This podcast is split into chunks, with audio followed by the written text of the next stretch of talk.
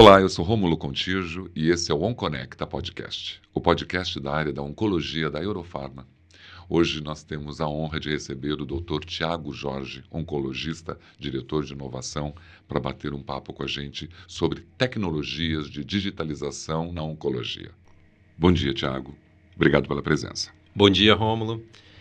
É um prazer estar aqui e falando de um tema que eu sou muito suspeito né, de falar, porque realmente é algo que, que me apaixona hoje em como essas mudanças que estão acontecendo no mundo todo com a digitalização e principalmente pós-pandemia estão mudando a maneira que a gente faz medicina e a maneira que as pessoas acessam a medicina. Né? Acho que talvez na medicina, mais do que digital, a gente fale o digital, porque é impossível desvincular o corpo, né, por enquanto, desvincular o cuidado do corpo uh, da medicina, né? Então é um fato que a digitalização pode melhorar e prever, prever né, com é, o, o, diagnóstico, com antecedência, isso é fato. É, o diagnóstico eu acho mais difícil. Ah, é? O diagnóstico eu acho mais difícil hoje, até porque, uh, principalmente quando a gente fala em oncologia, a gente está falando de algo multifatorial, não é uma infecção que causa, né? Depende de muitas outras coisas. Seu estilo de vida, qual a ingesta que você teve e assim por diante. Mas é possível sim. Existe um case. Se antecipar, né? É, você ter uma noção de quem está em risco, e acho que essa é a grande sacada, tá? É, então, e você consegue dar prevenções diferentes para cada população. Então, tem um case eu não me lembro se é, mas acho que era um plano de saúde, se eu não me engano, sul-africano. E eles tinham também uma fintech junto. Então eles tinham cartões de crédito. E eles fizeram um programa de acesso a uma cadeia de supermercados com desconto se usasse o cartão de crédito deles. E qual foi a sacada? Através do que o paciente comprava, eles conseguiam saber o risco desse cara ficar doente, no geral. Né? Então, Passou cigarro no cartão, passou bebida, que tipo de, de comida ele comia, eram ultraprocessados, eram vegetais e assim por diante. Ele consegue ter uma noção do que aquele paciente está em risco de. E a gente já vê outros, por exemplo, o meu seguro de vida me manda toda vez a questão de tipo, ó, oh, quer fazer parte do nosso programa? Você vai receber um wearable e a gente vai te dar dicas de saúde. Eu não acredito que sejam dicas de saúde. Eu acredito que seja, ó, estamos sabendo aqui quem vai dar prejuízo na nossa carteira, entendeu? É, então, mas existe sim uma maneira hoje não de falar, ó, essa pessoa vai ter tal doença, mas saber, ó, essa pessoa está num risco maior para isso, isso e isso. Então, talvez a frequência de procura ao, ao hospital seja diferente, que tipo de exame ele tenha que fazer seja diferente, você peça para ele fazer um exame genético e assim por diante. Engraçado você falar, porque a telemedicina também chegou com força total, né? O próprio Covid, com o isolamento, fez com que as pessoas se tratassem dentro de casa através dos telefones e de processos que o médico chega até ele lá, os, os exames são feitos em casa. Você acha que a digitalização está contribuindo para que é, essa redução de custos, exames mais rápidos à distância? Com certeza, com certeza. Se a gente for pensar, é, eu acredito muito em algo que se fala bastante, principalmente pós-Covid, uh, que é a, o cuidado em casa. Né? Então, assim, pós-Covid, com a dificuldade de acesso aos sistemas de saúde, uh, isso se expandiu. Então, a gente já tinha é, usos de telemedicina e, na verdade, telecuidado, acho que mais do que telemedicina, telecuidado, em países. Por exemplo, na Austrália se faz quimioterapia em casa há muito tempo. Mas depois do Covid, a gente começou a ver essas ações em outros lugares. Tem um case muito interessante da Universidade da Pensilvânia, é, da UPenn, onde eles já tinham um programinha programando fazer quimioterapia em casa. E aí no Covid, quando eles já tinha começado, mas tinha muita questão que o médico, pô, isso, pô, como que vai fazer em casa? Os próprios pacientes se sentindo inseguros, né? medo de fazer em casa. E aí, fechou tudo.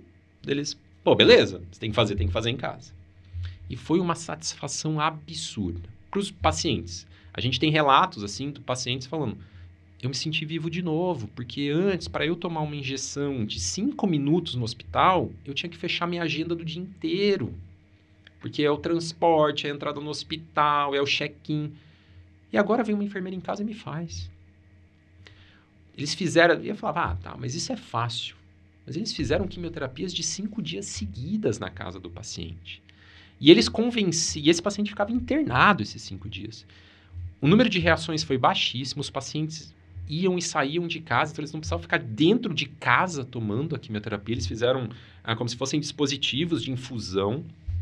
Ah, e mais interessante, eles convenceram o hospital de que valia a pena fazer isso, porque eu deixava cinco, o leito livre por cinco dias e para o hospital, naquele momento, era muito mais vantajoso internar pacientes uh, financeiramente vantajoso, pacientes que iriam fazer cirurgias e que ficavam internados um, dois dias, do que uma quimioterapia que, do ponto de vista de, de, de lucro, o lucro era muito menor e que eu fechava aquele leito por cinco dias.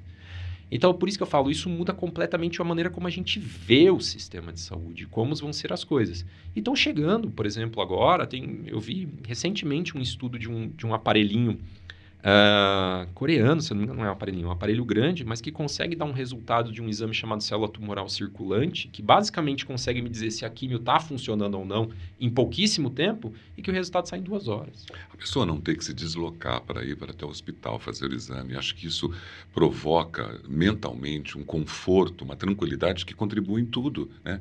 Hoje eu também faço todos os exames em casa né? os, laboratoriais, laboratoriais vão em casa. Agora, os profissionais também de saúde também se beneficiam da digitalização para suas capacitações, para seus treinamentos, para sua evolução em habilidades? Com certeza, com certeza. Acho que o grande exemplo disso é a própria ASCO, né? Então a gente tinha uh, 10, 15 mil pessoas, não vou lembrar os números corretos, uh, dentro de uma ASCO, e aí contando desde médicos até uh, outros profissionais de saúde, mas até pessoas envolvidas, né? Então, na indústria farmacêutica e assim por diante. E agora a gente tem 40, 50 mil porque tem um acesso online, ao vivo, né? Então, o que isso traz uh, de possibilidades de uma pessoa que está lá no interior do Pará, com acesso à internet, a ver o que acabou de sair, é muito interessante. A grande questão é o que isso impacta, né? Porque aí a gente tem toda a construção da saúde. Beleza, eu sei que aquele remédio é revolucionário, foi apresentado o resultado na ASCO, eu tive acesso, então hoje eu não dependi de, por exemplo, chegar, e, e, isso é uma coisa que a indústria farmacêutica é muito importante no Brasil, que é a disseminação de conhecimento, né? Então, muitas vezes, muitos médicos uh, tinham os últimos estudos porque a indústria chegou e trouxe para ele né, o estudo, eles dão esse acesso. Se a gente for pensar, ainda é bastante inacessível. Uma, uma assinatura de uma, de, um, de uma grande revista é 500 dólares por ano. Né? Então, isso é muito caro para o nível brasileiro. Né? Então, você não vai... E aí tem aquela revista, outra, outra, outra, outra, outra.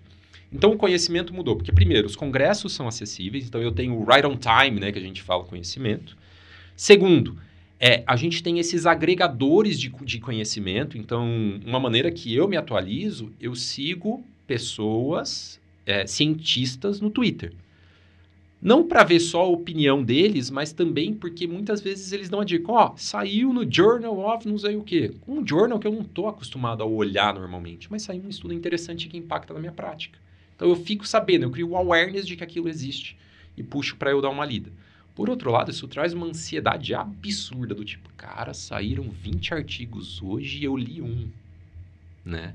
Então são esses tipos de coisas. Mas aí você começa a criar trilhas de conhecimento online para que a pessoa tenha uma atualização, né? Então você começa a trazer esse cuidado essa de, de, de atualização para uma maneira muito mais orgânica na vida do médico. Né? Mas existe também a questão ética, né, da privacidade, porque quando você fala de digitalização, você fala, né, da exposição através desses veículos tecnológicos, como fica essa questão, né? Eu corro o risco de repente de estar exposto a algo pessoal meu nesse processo tecnológico dentro Não, do tratamento? Com certeza, com certeza.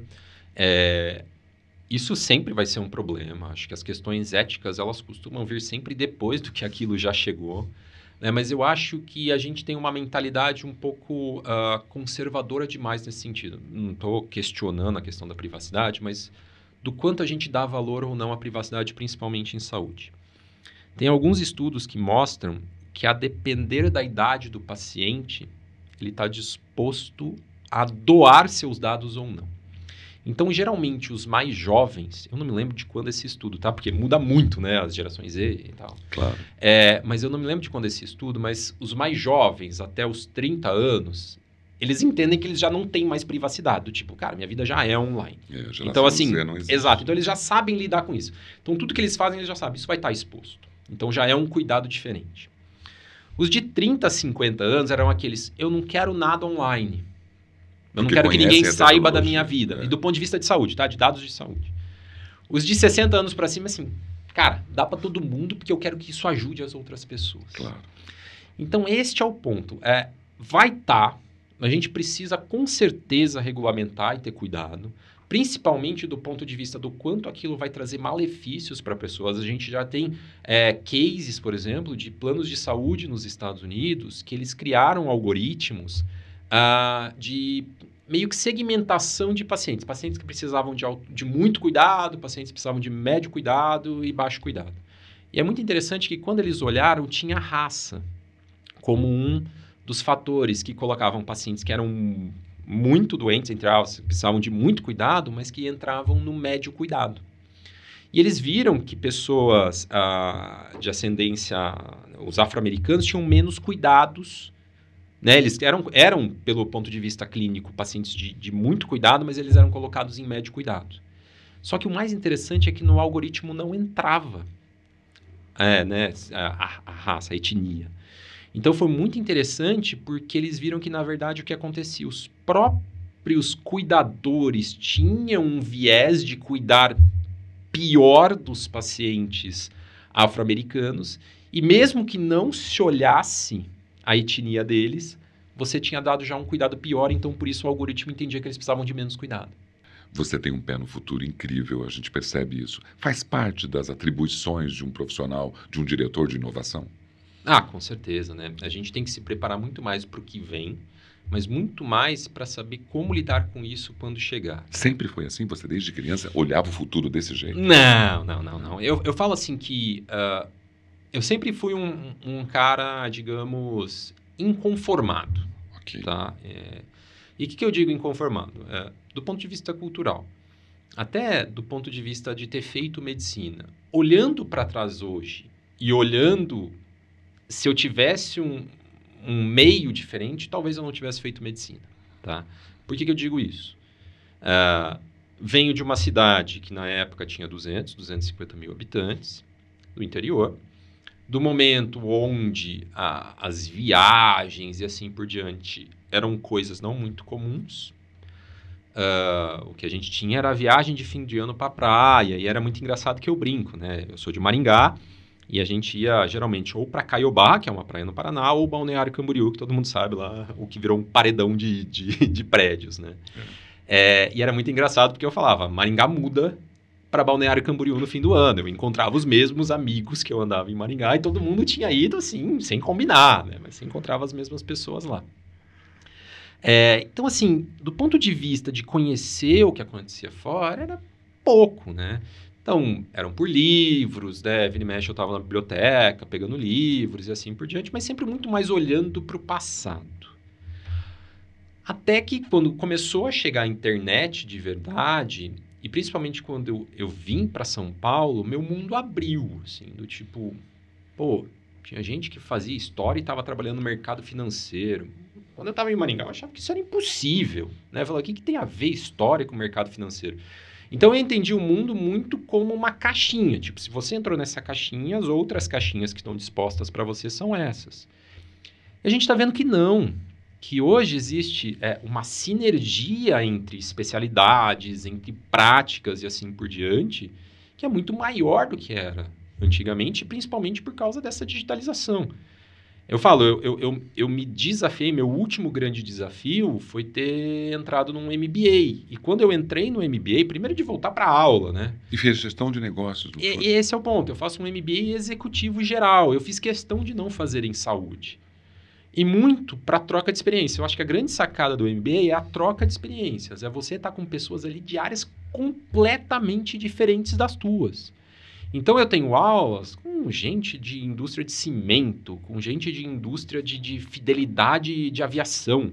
Tenho com, com outro de devices médicos, gente de banco. E quando você começa a trocar experiência, você vê que os desafios são razoavelmente semelhantes em todos eles, né? Então isso é muito legal e isso abre a cabeça, porque a saúde sempre foi uma coisa. Eu brinco que saúde é muito igual a avião, assim, né? Muito igual a aviação. Se aquilo não tiver muito seguro, não adianta, não vai sair do chão. Todo mundo tem muito esse medo de errar. E pra gente é muito disruptivo, porque quando você olha um Google, um, uma outra área de inovação, os caras falam: errar é bom, desde que você aprenda com seus erros. Né? Fail, mas but fail fast. Então, e você fala, cara, como eu vou errar com esse cara aqui na minha frente tomando esse remédio? Então é um pensamento que parece muito contraditório de início, mas na verdade não é. Na verdade, o pensamento é: não esconda os seus erros, aprenda com eles. Isso na medicina ainda é muito disruptivo, né? Quando você vai falar, ah, vamos mostrar um caso tal que não deu certo, cara, pô, mas vai mostrar um caso que não deu certo.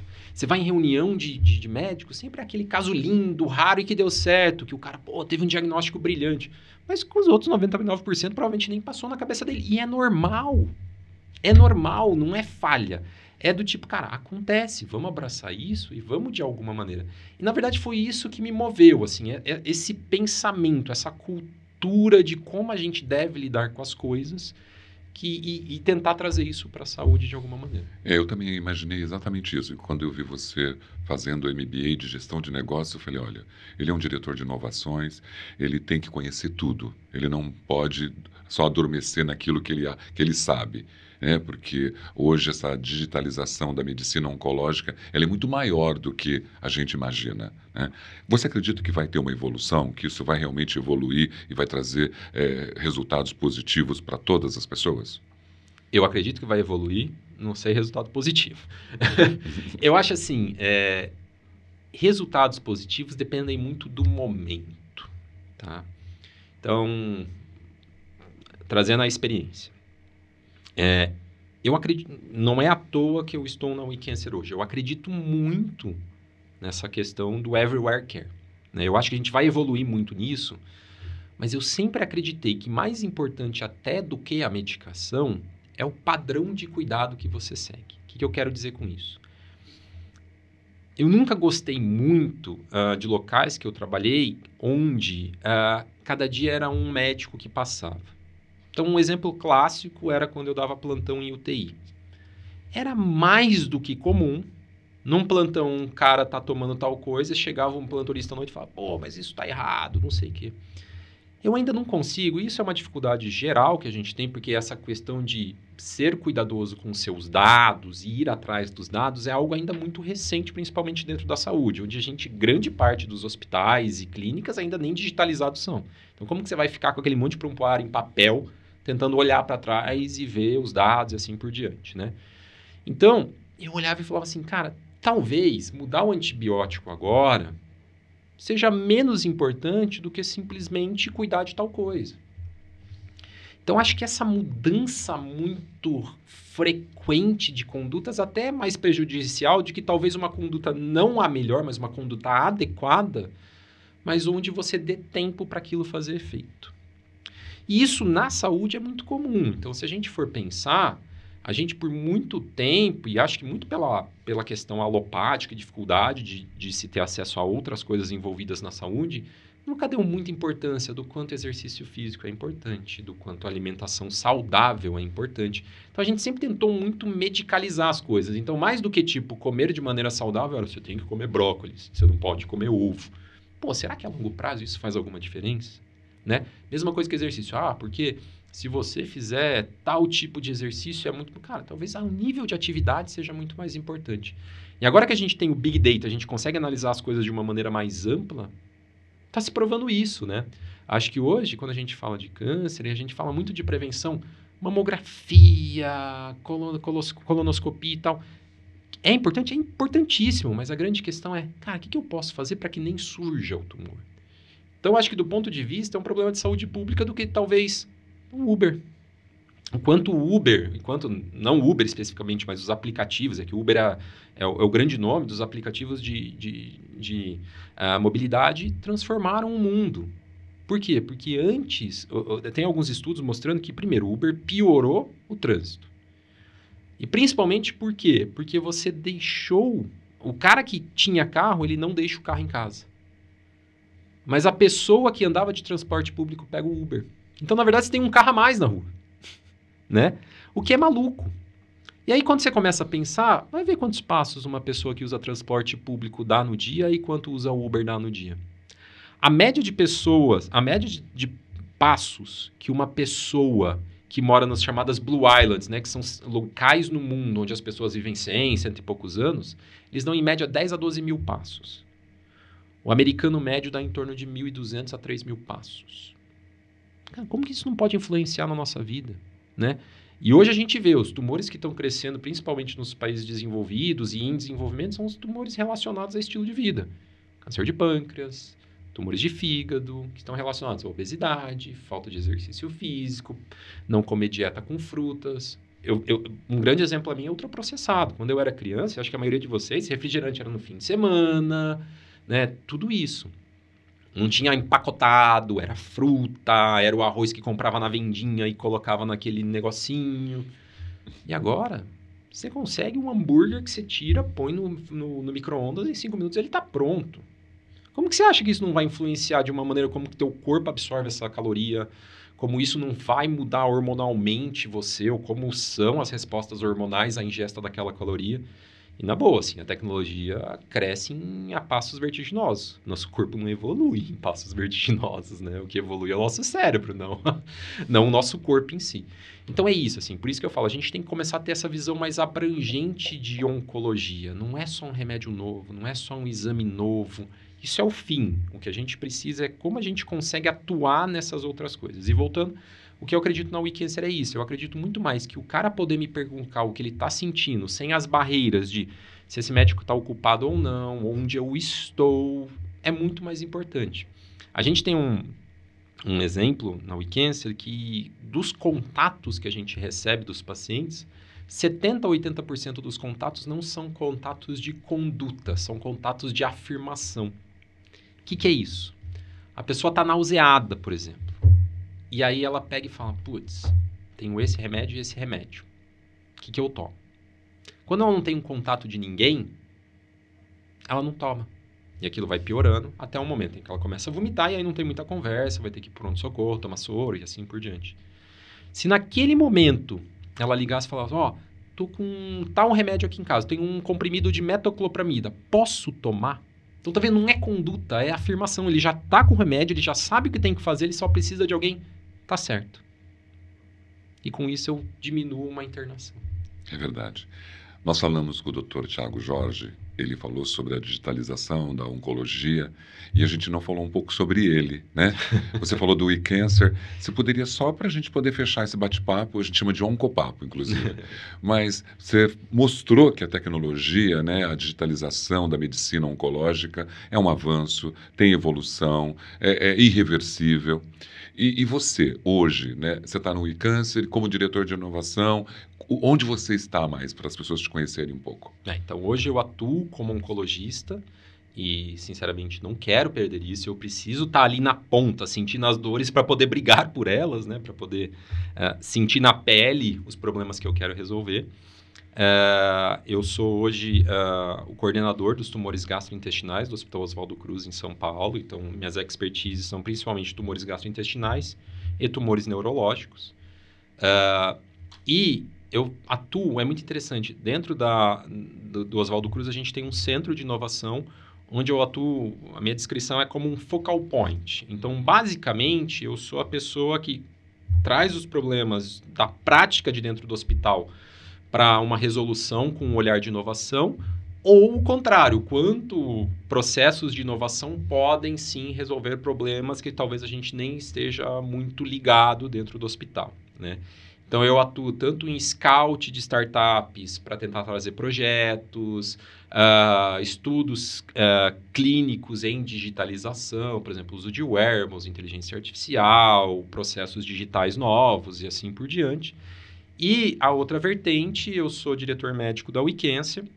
A Wicência é uma empresa de monitorização de pacientes oncológicos, né? Então, a gente tem um aplicativo uh, onde os pacientes podem uh, colocar o que eles estão sentindo e assim por diante. Eles têm em tempo real um contato ou com um enfermeiro, quando necessário, ou um feedback do que eles devem fazer naquele momento, tá? Uh, então a gente faz o que é chamada navegação, né? Porque é um caminhão, né? Quando o paciente descobre um tumor ou tem alguma coisa, é muita informação de uma vez e assim por diante. Então a gente ajuda eles a, a serem guiados né? nesse momento. A gente é uma, uma empresa de, de impacto, né? Então, uh, o, um, uh, os pacientes não pagam para ter a WeCancer, tá? Então, qualquer pessoa pode baixar o aplicativo, né? E a gente dá suporte psicológico, nutricional e, e de enfermagem. Uh, e, na verdade, a gente é contratado por prestadores de serviços. Então, clínicas, hospitais, indústrias farmacêuticas que querem fazer programas de suporte ao paciente, eles usam o aplicativo como meio de vi vi viabilização disso para os pacientes que estão passando por aquela jornada específica. Você acha que tem muitos profissionais, muitos médicos focados em novas tecnologias como você? Você acha que isso a cada dia aparece mais médicos é, pensando nas novas tecnologias, principalmente essa que nós estamos falando da digitalização da medicina oncológica? Vou te dar um dado de que isso é mais frequente do que todo mundo imagina. Hoje, 50% dos, dos estudantes de medicina da USP não pensam em ser médicos pensam em atuar na saúde, no negócio de saúde, no cuidado de saúde, mas não como médicos. 50% da USP. Então isso mostra que isso já acontece. Que a maioria das pessoas está desconfortável de como a saúde acontece hoje em dia. Nós conversamos aqui com o Dr. Tiago Jorge, diretor de inovações uma pessoa que está realmente olhando para o futuro, olhando para o que é melhor para todas as pessoas na tecnologia da medicina. Eu acho isso incrível. Acho que você contribui demais com toda a vida humana. Eu acho que não é só é, você é, ficar no, na sua zona de conforto. Você saiu dela e foi buscar alternativas para que a vida das pessoas pudessem ser melhoradas através dessa questão da tecnologia. É uma honra para nós aqui do OnConecta ter você nesse momento falando sobre tudo isso. Espero que todos que estão assistindo, ouvindo, gostaram do nosso Oncopapo com o Dr. Tiago Jorge. Obrigado, Rômulo. Obrigado, pessoal, pela oportunidade.